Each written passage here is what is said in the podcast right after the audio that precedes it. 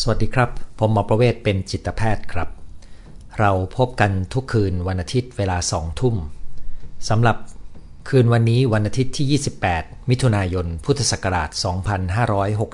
2563 เรานัดกันในหัวข้อทำอย่างไรเมื่อลูกหลานตกงานจากโควิด เราคุยกันไปถึงผลกระทบของโควิด หลายมิติมากนะครับ แล้วทุกคนก็รู้ดีว่าผลกระทบของมันเนี่ยจะยังอยู่กับเราไปอีกนาน ซึ่งก่อให้เกิดประเด็นในมุมของจิตวิทยา ความสุข ความทุกข์ ความสัมพันธ์ ตลอดจนการค้นหาจุดหมาย ที่เหมาะสมในเวลาที่เราเผชิญวิกฤต การคุยกันในวันนี้ก็จะเน้นในมุมมองของคนเป็นพ่อแม่นะครับ เพราะเวลาที่วิกฤตเกิดขึ้นและไปกระทบคนทำงานเนี่ย เราอาจจะคิดว่ามันกระทบคนวัยทำงานนะครับ แต่จริงๆแล้วมันกระทบทุกแง่มุมเกี่ยวกับชีวิตของเขา ถ้าเขามีครอบครัว มีภรรยา มีลูก ก็มักจะมีหนี้สินในการผ่อนบ้านผ่อนรถ ซึ่งนั่นก็จะกลายเป็นโจทย์แบบหนึ่ง มันก็จะกระทบกับลูกในบ้านนะครับ ถ้าพ่อเครียด แม่เครียด ก็มีผลต่อบรรยากาศทางอารมณ์ ก็กระทบกับเด็กได้ ถ้าพ่อแม่ไม่รู้ตัวและไม่สามารถจัดการ ความเครียดของตัวเองได้ดีนะครับ ขณะเดียวกันเมื่อคนวัยทำงานตกงาน ก็กระทบกับพ่อแม่ของเขาได้ด้วยนะครับ หัวข้อวันนี้ก็มาจากการที่สมาชิกคนหนึ่ง ส่งคำถามมาถึงผม ว่าลูกเขาอายุ 27 ปี เป็นผู้หญิง เคยทำงานโรงแรมในกรุงเทพ จบปริญญาตรีมาในด้านภาษาอังกฤษและก็การโรงแรมนะครับทำงานมา 3 ปี แล้วก็กำลังอยู่ในฝันที่จะเดินทางสมัครไปเพื่อไปทำงานในต่างประเทศแถบยุโรปนะครับ มันเป็นฝันของคนรุ่นใหม่ที่ทำงานในสาขาด้านนี้เลยนะครับ แต่แล้วในวิกฤตโควิดคราวนี้ก็ทำให้เธอต้องตกงาน แล้วก็ต้องกลับไปอยู่บ้าน ซึ่งก็กลายเป็นโจทย์ที่ทำให้ความทุกข์ของลูกในวัยทำงาน แม่ต้องรับรู้ด้วย อย่างใกล้ชิดเลยนะครับ โจทย์ข้อนี้ก็ไม่ได้เป็นโจทย์เฉพาะคุณแม่ท่านนี้นะครับ ผมเห็นถึงลักษณะร่วมของการที่ลูกในวัยทำงาน เกิดมีเหตุที่ต้องตกงานหรือมีสภาพการจ้างงานที่ไม่แน่นอน เพราะมันกระทบเป็นระลอกส่งไปถึงคนข้างๆได้หมดเลย กรณีกลับไปที่กรณีของสมาชิกท่านนี้นะครับ เธอก็ชวนลูกสาวไปสมัครทำงานเป็นครูอาจารย์อัตราจ้าง ซึ่งก็เป็นเหมือนลูกจ้างชั่วคราวของระบบโรงเรียนนะครับ ก็ได้เงินเป็นเลข 4 หลักประมาณ 8 9 0 0พันนะครับต่อเดือน ซึ่งแน่นอนมันก็น่าจะน้อยกว่าของเก่าที่เธอได้รับอยู่พอสมควรนะครับแต่สิ่งที่ทำให้คุณแม่ท่านนี้ส่งมาคุยกับผมก็คือ ลูกสาวเนี่ยดูไม่มีความสุข ดูหงุดหงิดง่าย แล้วก็บ่นว่าไม่ชอบงานที่เธอทำอยู่นะครับ ผมคิดว่ามีแง่มุมหลายอย่างครับ ที่คุณแม่ท่านนี้จะได้แง่คิดเพื่อจะได้รู้วิธีการดูแล ทั้งตัวเธอเองแล้วก็ลูกสาวของเธอ ก็เลยรับปากเธอว่า จะนำหัวข้อนี้มาตั้งเป็นโจทย์การพูดคุยนะครับ ซึ่งในโจทย์นี้ก็จะไม่ไม่เน้นเฉพาะกรณีศึกษาของสมาชิกท่านนี้ แต่จะพูดในหลักการกว้างๆใหญ่ ๆ ให้เห็นประเด็นสำคัญ แล้วก็จะอ้างอิงถึงกรณีนี้สลับกันไปนะครับ โดยผมหวังว่าท่านที่ฟังอยู่ก็จะทำให้เห็นถึง ผลกระทบที่เกิดขึ้นว่าคนคนหนึ่งถ้าเกิด ตกงานไปแล้วเนี่ยมันจะสะท้อนกลับไปสู่คนรอบข้างยังไงบ้าง และมีมิติในเรื่องของความสัมพันธ์ ระหว่างแม่กับลูกด้วยนะครับ สิ่งหนึ่งที่เราเห็นกันอยู่ก็คือว่า เวลาที่ลูกเป็นทุกข์เนี่ยพ่อแม่ก็มักจะเป็นทุกข์ตามนะครับ ในกรณีของการออกจากงานแล้วก็ต้องไปทำงานที่มีไรายได้น้อยลง แล้วมันไม่ใช่งานที่เธอชอบเนี่ยถ้าพ่อแม่มี ฐานะทางการเงินดี ก็อาจจะช่วยได้ในเรื่องของความเป็นอยู่และค่าใช้จ่าย แต่พ่อแม่จะไม่สามารถช่วยได้ในเรื่องของความภาคภูมิใจ เรื่องของความก้าวหน้า ความรู้สึกถึงสถานะตำแหน่งในทางสังคม ความชัดเจนในการวางแผนชีวิตในอนาคต รวมถึงการได้เรียนรู้และพัฒนาและรู้สึกสนุกท้าทายกับชีวิต สิ่งเหล่านี้พ่อแม่ต่อให้มีเงินก็อาจจะไม่สามารถให้ได้นะครับ แต่แน่นอนครับ พ่อแม่จำนวนมากไม่ได้อยู่ในสภาพพร้อมที่จะช่วยลูกได้ ดังนั้นพ่อแม่ที่ไม่สามารถช่วยลูกได้อย่างเป็นรูปธรรม ก็อาจจะยังไม่รู้เหมือนกันว่าจะช่วยลูกได้ยังไงนะครับ ผมก็พอจะมีภาพจินตนาการออกว่า ทุกคนก็คงพยายามจะไปช่วยลูก ผ่านการดูแลความรู้สึก แต่ยิ่งเข้าใกล้กับพบว่าลูกปฏิเสธ แล้วก็ไม่พร้อมที่จะพูดคุยด้วยนะครับ นี่เป็นโจทย์ที่เราจะมาลงรายละเอียดกันนะครับ โดยใช้เงื่อนไขของสถานการณ์ก็คือ การตกงานว่างงานจากสถานการณ์โควิดนะครับ เป็นตัวอย่างง่ายๆ จากกรณีศึกษาหนึ่งราย แต่จะมีข้อคิดที่ไปใช้ได้กับหลากหลายสถานการณ์นะครับแล้วมาลองดูภาพคร่าวๆก่อนนะครับว่าเกิดอะไรขึ้นเวลาที่ลูกคนหนึ่งเนี่ยที่ทำงานอยู่แล้วกำลังอยู่ในช่วงของ การฝันที่จะไปทำงานเมืองนอกนะครับ เกิดอะไรขึ้นเมื่อเขาต้องตกงานแล้วกลับมาอยู่ที่บ้าน แล้วไปทำงานที่เป็นคนละเรื่องกันเลยนะครับผมอยากจะใช้คำสั้น ๆ ว่ามันเหมือนฝันสลายนะครับสำหรับลูกแล้วมันเหมือนฝันสลาย แล้วเป็นฝันสลายที่ลุกขึ้นยากกว่าปกติ เพราะว่าเวลาที่เราฝันสลายเช่น เราถูกออกจากงานที่หนึ่งเนี่ยถ้าสถานการณ์เศรษฐกิจปกติ เราล้มไปสักพักเราทำใจสักหน่อย เราก็ลุกขึ้นเพื่อหาที่ใหม่ อันนี้ก็มันมีเวลาปรับใจ แล้วก็ยังมีความหวังอยู่นะครับ แต่ฝันสลายในงวดนี้ของคนทำงาน โดยเฉพาะงานภาคบริการที่เกี่ยวข้องกับโรงแรมท่องเที่ยวเนี่ยนะครับ มันไม่ใช่แค่ฝันสลายจากงานอย่างเดียว แต่มันอยู่ในสภาวะที่สับสนกับความไม่แน่นอน เพราะ ถ้าพูดตรงๆก็คือ มันไม่รู้เลยว่าอนาคตจะเป็นยังไง เรารู้แต่ว่าผลกระทบต่อภาคธุรกิจด้านการท่องเที่ยวและโรงแรมเนี่ยอย่างน้อยต้องมีอยู่สักหลายปีนะครับ ในต่างประเทศประเมินด้วยซ้ำว่าผลกระทบต่อธุรกิจการบินเนี่ยอาจจะต้องใช้เวลา 4-5 ปีกว่าจะฟื้นกลับมาเหมือนเดิม ก่อนที่จะเกิดการแพร่ระบาดนะครับดังนั้นลูกคนนี้จึงไม่ใช่ฝันสลายอย่างเดียว แต่เขาอยู่ในสภาวะที่งุนงงสับสน แล้วก็มองไม่เห็นอนาคตครับ เรียกว่าดูไปแล้วอนาคตมันยังมืดมน สภาวะทางจิตใจของคนที่ฝันสลาย สับสนกับความไม่แน่นอน และอนาคตรู้สึกมืดมน หรือมองไม่เห็นนะครับ จึงไม่ใช่เรื่องของการออกจากงานอย่างเดียว แต่หมายถึงว่าฝันที่เคยเคยมีชีวิตที่เธอเคยวาดหวังไว้เนี่ยในวันนี้เธอนึกไม่ออกนะครับไปเธอไปทำงานที่ไม่ชอบเธอก็ไม่รู้จะไปไหน ถ้าไม่ทำ ครับ โดยเหตุผลแล้วเธอก็รู้ว่า เธอควรจะต้องเลี้ยงชีพให้ได้ดีที่สุด แต่โดยความรู้สึกแล้วเนี่ยเธออาจจะไม่สามารถที่จะปรับใจได้กับการเปลี่ยนแปลง อันนี้คือฝั่งฝั่งลูกนะครับ พอมาดูฝั่งแม่นี่นะครับ ฝั่งแม่ก็แน่นอนครับก็ทุกข์ใจเพราะลูกทุกข์คำว่าทุกข์นี้ก็คงมีความกังวลใจนะครับ มีปมความรู้สึกอื่นไหมไม่รู้นะครับ แต่เดี๋ยวผมจะขยายเป็นประเด็นต่างหากเลย เป็นโจทย์ของพ่อแม่ สิ่งหนึ่งที่น่าจะเกิดขึ้นในคุณแม่ก็คือ ความรู้สึกเหมือนตัวเอง ไม่รู้จะเข้าไปช่วยยังไงนะครับไม่รู้จะเข้าไปทำอะไรได้บ้าง หรือถ้าอยู่ในกรณีที่พ่อแม่ครอบครัวอื่นที่มีความพร้อมในการช่วยเหลือ เช่นมี อาจจะมีธุรกิจของตัวเอง อาจจะมีเงินสะสมอยู่นี้เนี่ยก็อาจจะช่วยในแบบที่ตัวเองเห็นว่าดีนะครับ แต่อาจจะไม่เข้าเข้าใจถึงความซับซ้อนของผลกระทบที่เกิดขึ้นกับลูก เพราะว่าอย่างที่ผมเรียนครับ มันไม่ใช่แค่ฝันสลาย แต่มันยังมีอนาคตที่มืดมนไปหลายปีนะครับนั้นการที่พ่อแม่จะเข้าไปช่วยลูกได้เนี่ยจึงต้องดูว่าจะช่วยยังไง ช่วยแค่ไหนช่วยยังไงนะครับ ตรงนี้จะขึ้นอยู่กับต้นทุนหลายเรื่องครับ อย่างหนึ่งที่ชัดๆ ก็อยู่ที่ต้นทุนการเงิน ซึ่งในความเห็นผมในกรณีเช่นนี้เนี่ยอาจจะมีความสำคัญในบางครอบครัว แต่มันไม่สำคัญ เเมื่อเทียบกับเรื่องอื่นๆนะครับ เพราะความยากลำบากเนี่ยทางความเป็นอยู่นะครับ มันยังฟังดูกรณีนี้มันยังไม่ถึงกับมีปัญหาความเป็นอยู่ เนื่องจากลูกก็ยังมีงานทำมีรายได้ แม้ว่าจะต่ำลงนะครับ มันจึงไม่ใช่เรื่องเงินครับ แต่มันเป็นเรื่องของความสัมพันธ์ที่มีต้นทุนเดิมเป็นยังไง คุยกันได้ไหมนะครับ กรณีศึกษาท่านนี้เนี่ยคุณแม่เล่ามาว่าจบป .4 ลูกจบปริญญาตรี ทำงานภาษาอังกฤษ ลูกที่เรียนไปถึงจุดหนึ่งเนี่ยแล้วก็แม่ที่อาจจะเรียนน้อยเนี่ยบางครั้งมันมีช่องว่างของความเชื่อใจ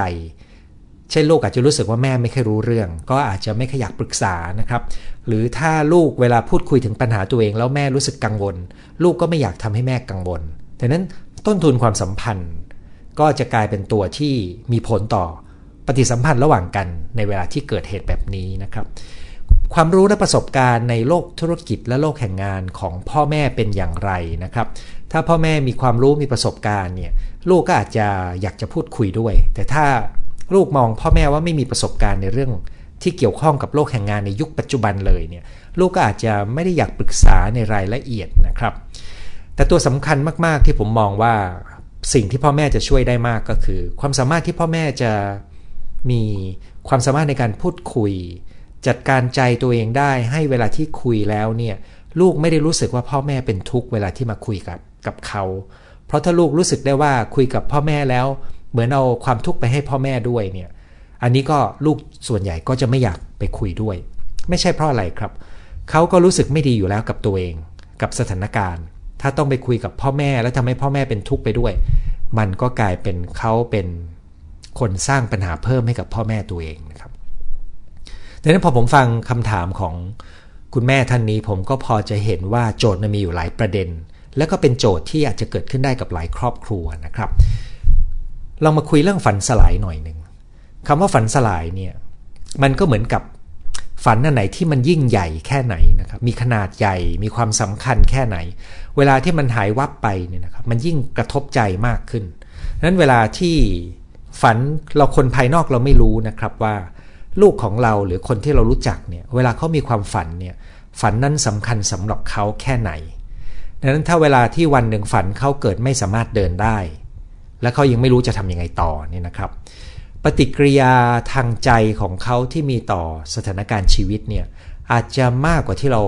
จะเข้าใจได้ เนื่องจากว่าเขาได้ทุ่มเทความรู้สึกและอารมณ์ทั้งหมดเข้าไปในฝันชิ้นนั้นฝันฉากนั้นแล้วนะครับ แต่แล้ววันหนึ่งเขาก็พบว่ามันมันถูกล้มลงนะครับ มันสลายไป ยิ่งยิ่งฝันนั้นสำคัญมากเท่าไหร่ เจ้าของเรื่องยิ่งต้องการเวลาและกระบวนการในการปรับใจมากเท่านั้นนะครับ เพียงแต่คนภายนอกถ้าไม่เคยได้เรียนรู้ถึงสิ่งที่อยู่ภายในใจของเจ้าของเรื่องเนี่ยคนภายนอกอาจจะประเมินไม่ถูกว่ามันจะกระทบเขาแค่ไหน ถ้าไม่ถามเราก็ไม่รู้ แต่เราก็ไม่รู้จะถามยังไงนะครับ ความที่เมื่อฝันสลายแล้วยังมีสภาวะที่อนาคตไม่แน่นอนเนี่ยก็ยิ่งทำให้โจทย์ข้อนี้ยากขึ้นนะครับ ผมเองนั่งมองดูสถานการณ์ทางเศรษฐกิจของเมืองไทย แล้วเมื่อไม่นานมานี้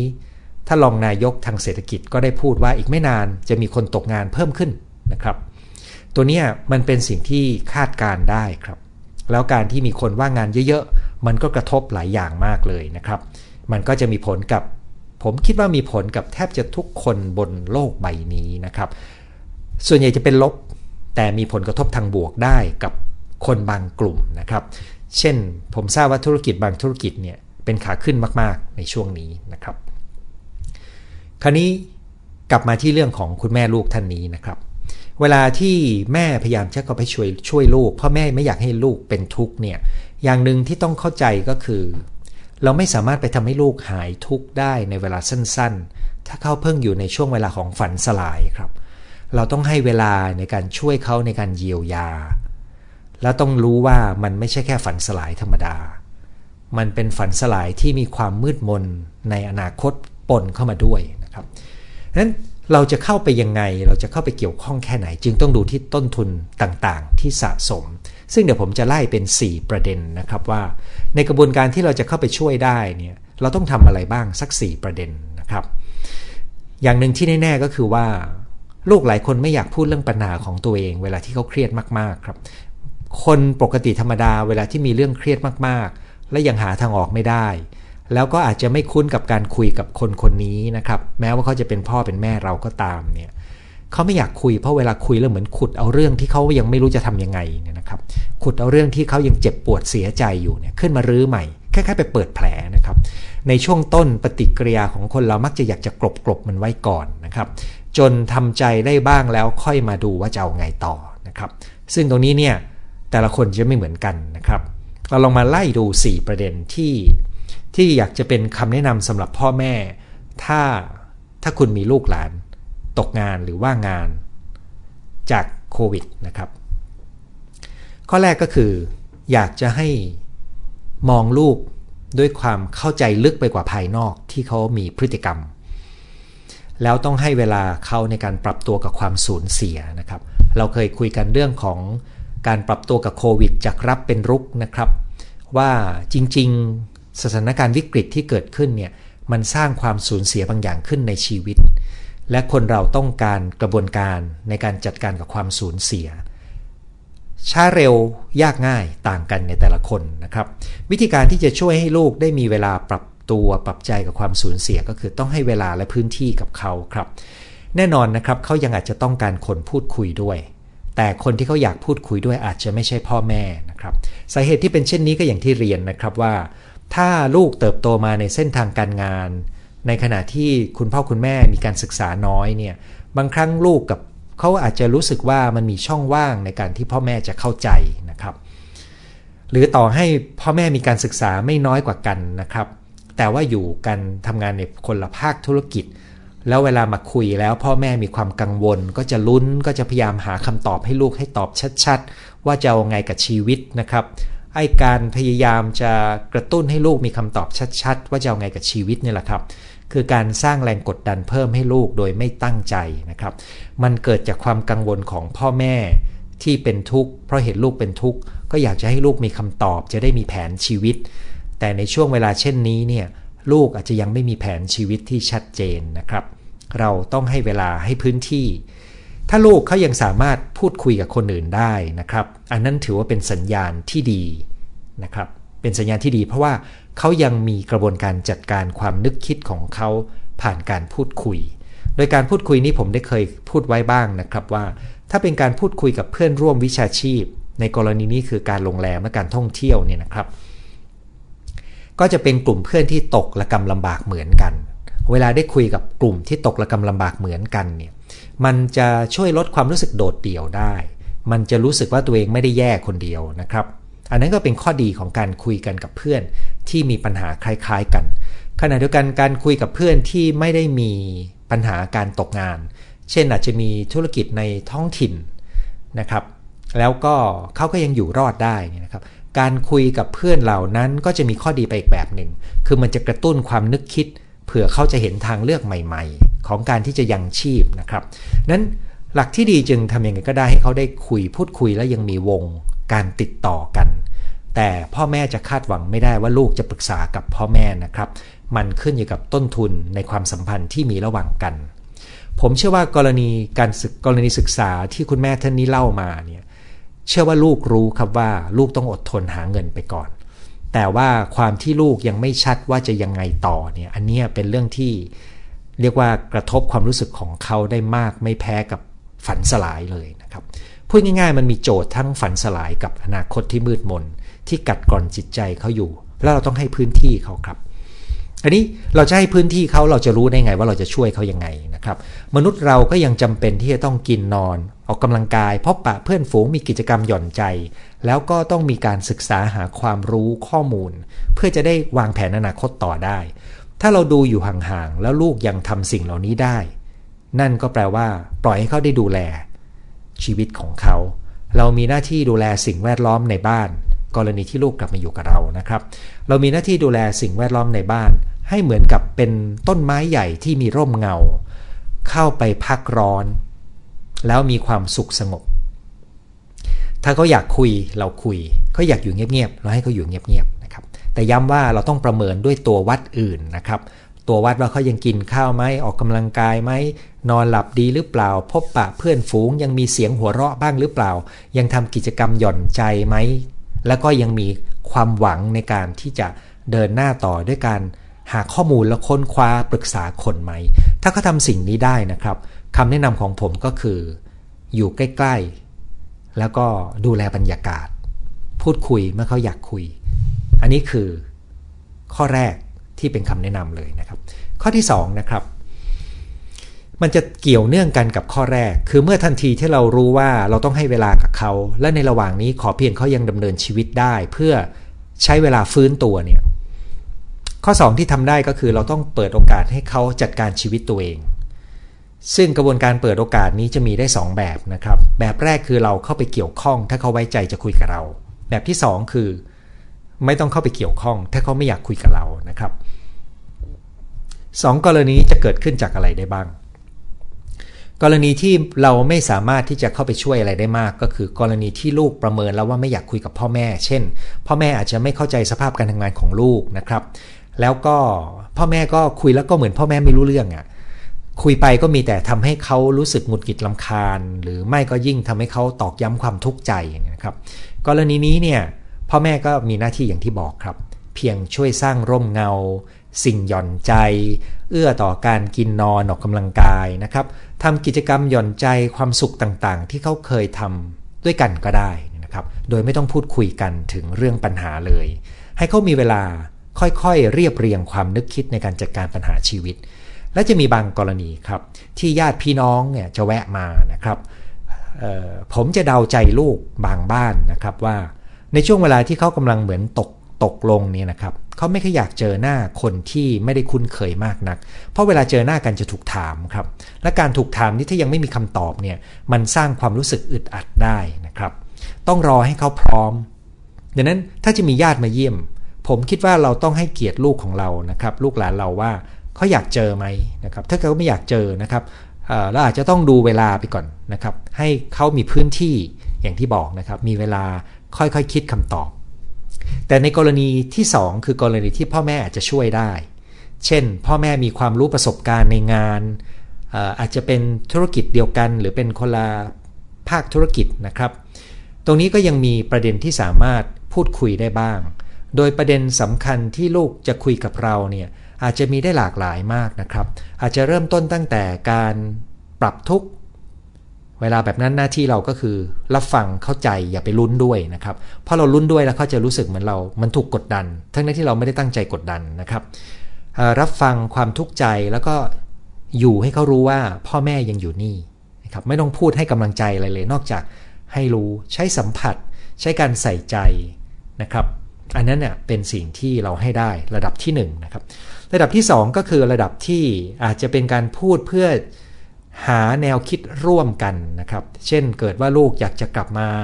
ทำงานทำธุรกิจในท้องถิ่นของตัวเอง อันนี้ก็อาจจะพูดคุยได้ถึงความเป็นไปได้ ถ้าพ่อแม่มีต้นทุนทางการเงินอยู่ ก็อาจจะคุยกันถึงเรื่องของการวางแผนการเงินของของครอบครัวนะครับพ่อแม่บางบ้านเดี๋ยวจะเตรียมเงินทองไว้ให้ลูก ก็อาจจะหยิบเอาประเด็นนี้มาคุยนะครับ เรื่องประเด็นเงินเนี่ยผมจะแยกเป็นประเด็นต่างหากในข้อข้อถัดไปด้วยนะครับ แต่หัวใจสำคัญที่สุดที่ลูกน่าจะอยากรู้นะครับ ซึ่งต้องแล้วแต่ว่าพ่อแม่จะช่วยได้มากแค่ไหน ก็คือความเข้าใจเรื่องการตัดสินใจเรื่องเส้นทางชีวิต ในโลกในงานของเขานะครับ ว่าในวันนี้เขามีทางเลือกอะไรบ้าง ซึ่งในการคุยไม่ได้แปลว่าพ่อแม่ต้องแนะนำว่าให้ลูกเดินไปเส้นไหนนะครับ แต่แปลว่าพ่อแม่มีพื้นที่ให้ลูกได้คุยเพื่อเรียบเรียงความนึกคิด โดยอาจจะแบ่งปันข้อมูล แต่ต้องให้ลูกเป็น ผู้ที่มีเวลาในการย่อย เพราะเขาจะต้องมีคนตัดสินใจต่อชีวิตของเขาเองนะครับ กรณีที่ลูกยอมคุยกับพ่อแม่เนี่ยหัวใจสำคัญของเรื่องนี้ก็คือ พ่อแม่จะต้องเตือนตัวเองนะครับว่าพยายามอย่าแนะนำนะครับ แล้วก็ต้องระวังอีกอย่างหนึ่งก็คือ อย่าเอาความสำเร็จในชีวิตตัวเองในอดีต มาเป็นแนวทางให้กับลูกในปัจจุบันนะครับ เพราะโลกอนาคตจะไม่เหมือนกันเลยกับโลกในยุคที่พ่อแม่กำลังไต่เต้าเติบโตนะครับ คืออย่าเอาประสบการณ์ของเรา ที่เป็นความสำเร็จมาพยายามจะยื่นให้ลูกหยิบเอาไปใช้นะครับ มันจะไม่เข้ากันและกลับจะยิ่งทำให้ลูกไม่สามารถคุยกับเราได้ เพราะเขาจะรู้สึกเหมือนเรากำลังพยายามจะบังคับเขานะครับ บทบาทนี้ของพ่อแม่จึงเป็นคล้ายกับการที่เราต้องมี ความสามารถที่จะ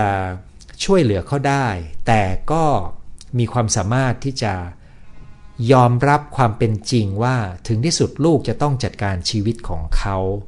เราเป็นเพียงผู้ให้ร่มเงาในเวลาที่เขาต้องการมาพัก นอกไปจากนี้เขาจะต้องเลือกนะครับ ไม่อย่างนั้นถ้าท่านยิ่งพยายามมากเท่าไหร่ ลูกจะยิ่งถอยห่างท่านมากเท่านั้นได้นะครับ คราวนี้ประเด็นถัดไปก็คือประเด็นการเงินครับ ผมคิดว่าเป็นโจทย์สำคัญเหมือนกันนะครับ เพราะผมเจอลูกที่ไม่ใช่กรณีนี้แล้วนะครับ กรณีอื่นที่ลูกมีรายได้สูงมาก และอยู่ๆรายได้ก็ลดลงมากเนี่ยนะครับ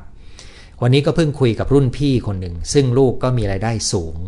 แล้วก็ลดลงเหลือเพียง 25%ของรายได้เดิมนะครับ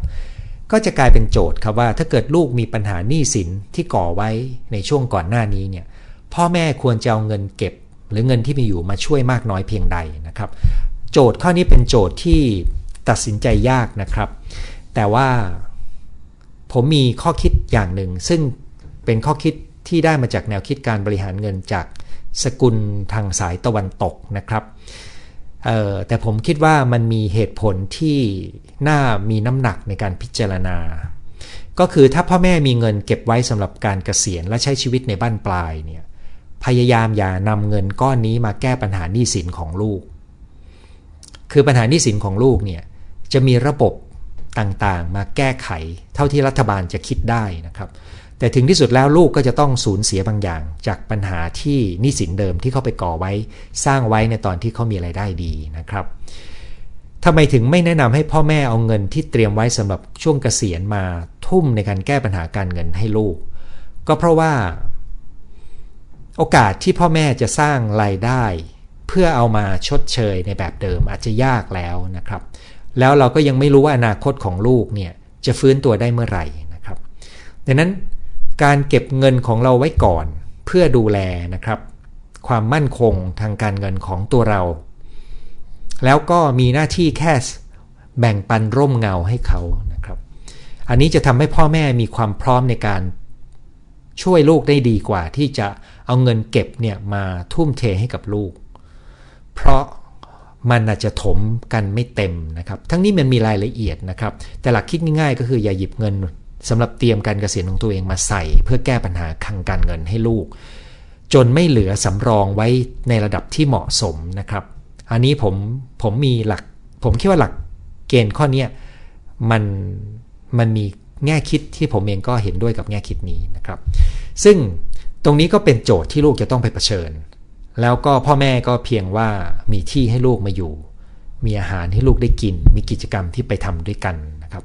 แต่กรณีที่พ่อแม่ไม่มีเงินเลยเนี่ยตรงนี้ไม่เหลือทางเลือกแล้วครับ เพราะว่าลูกก็ต้องจัดการ แต่มันจะเกิดผลอีกอย่างหนึ่งก็คือ พ่อแม่ที่พึ่งพาเงินของลูก ตอนนี้ก็จะลำบากทั้งทั้งพ่อทั้งแม่ทั้งลูกไปด้วยกันนะครับ ก็คงต้องปรับตัวกันไป เป็นเรื่องยาก